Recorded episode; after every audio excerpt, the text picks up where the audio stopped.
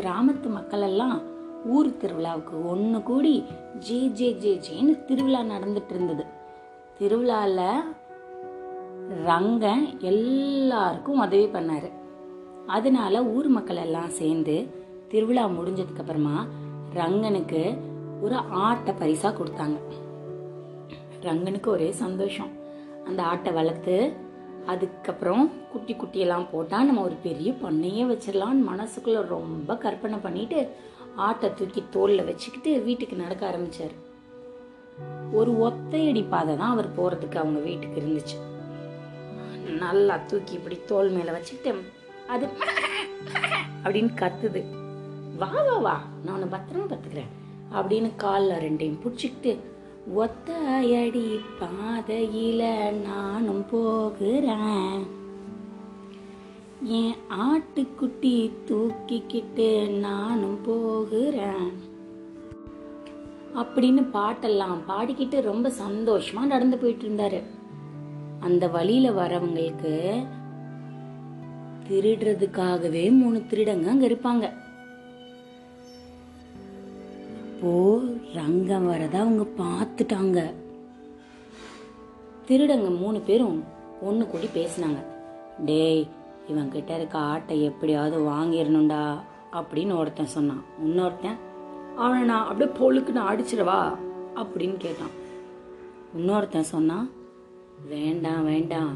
நம்ம மூளைய கொஞ்சமாக உபயோகப்படுத்தினா சுலபமாக ஆட்டை வாங்கிடலாம் அப்படின்னு மூணு பேரும்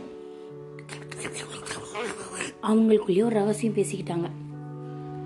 பேசி முடிச்சதுக்கு அப்புறமா மொத திருடம் போனான். ரங்க நடந்து வர வழியில தாப்பில் வர மாதிரி போனான். என்ன ஒரு நாய்க்குட்டியை தூக்கி தோல்ல போட்டுட்டு வர ஏன் அது நடக்காதா? அப்படின்னு கேட்டான். ரங்கனுக்கு என்னது? நல்லா கண்ணை திறந்து பாரு இது நாய் இல்லை ஆடு. ஏ நீ கத்துப்பா அப்படின்னு அது அப்படின்னு கத்திட்டு வாலெல்லாம் ஆட்டுச்சு. ரங்க நினச்சிட்டேன் இவனுக்கு கண்ணு தெரியாது போலன்னு ரங்க நடக்க ஆரம்பித்தான் மறுபடியும் பாட்டெல்லாம் பாடிட்டு நடந்துட்டே இருந்தான். ரெண்டாவது திருடவன் தான். என்னதான் குட்டி கண்ணு குட்டியாக இருந்தாலும் இப்படியா தோலில் தூக்கிட்டு போவாங்க? அப்படின்னு கேட்டான். ரங்கன் ஏன்பா இது ஆடு அப்படின்னு சொல்லிட்டு நடக்க ஆரம்பிச்ச உடனே ரங்கனுக்கு உள்ளுக்குள்ள ஒரு சந்தேகம் வர ஆரம்பிச்சிச்சு. இல்ல இல்ல இது நம்ம ஆடுதான் அப்படின்னு சொல்லிட்டு மறுபடியும் நடக்க ஆரம்பிச்சான்.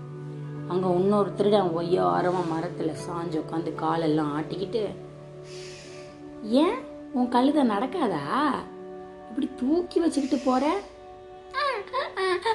அப்படின்னு கத்திக்கிட்டே வருது அந்த கழுதை. அப்படின்னு ரங்கனுக்கு பயம் வந்துருச்சு. யாராவது ஒரு ஆள் கண்ணுக்கு மாத்தி தெரிஞ்சா தப்பா சொல்றாங்கன்னு நினைக்கலாம்.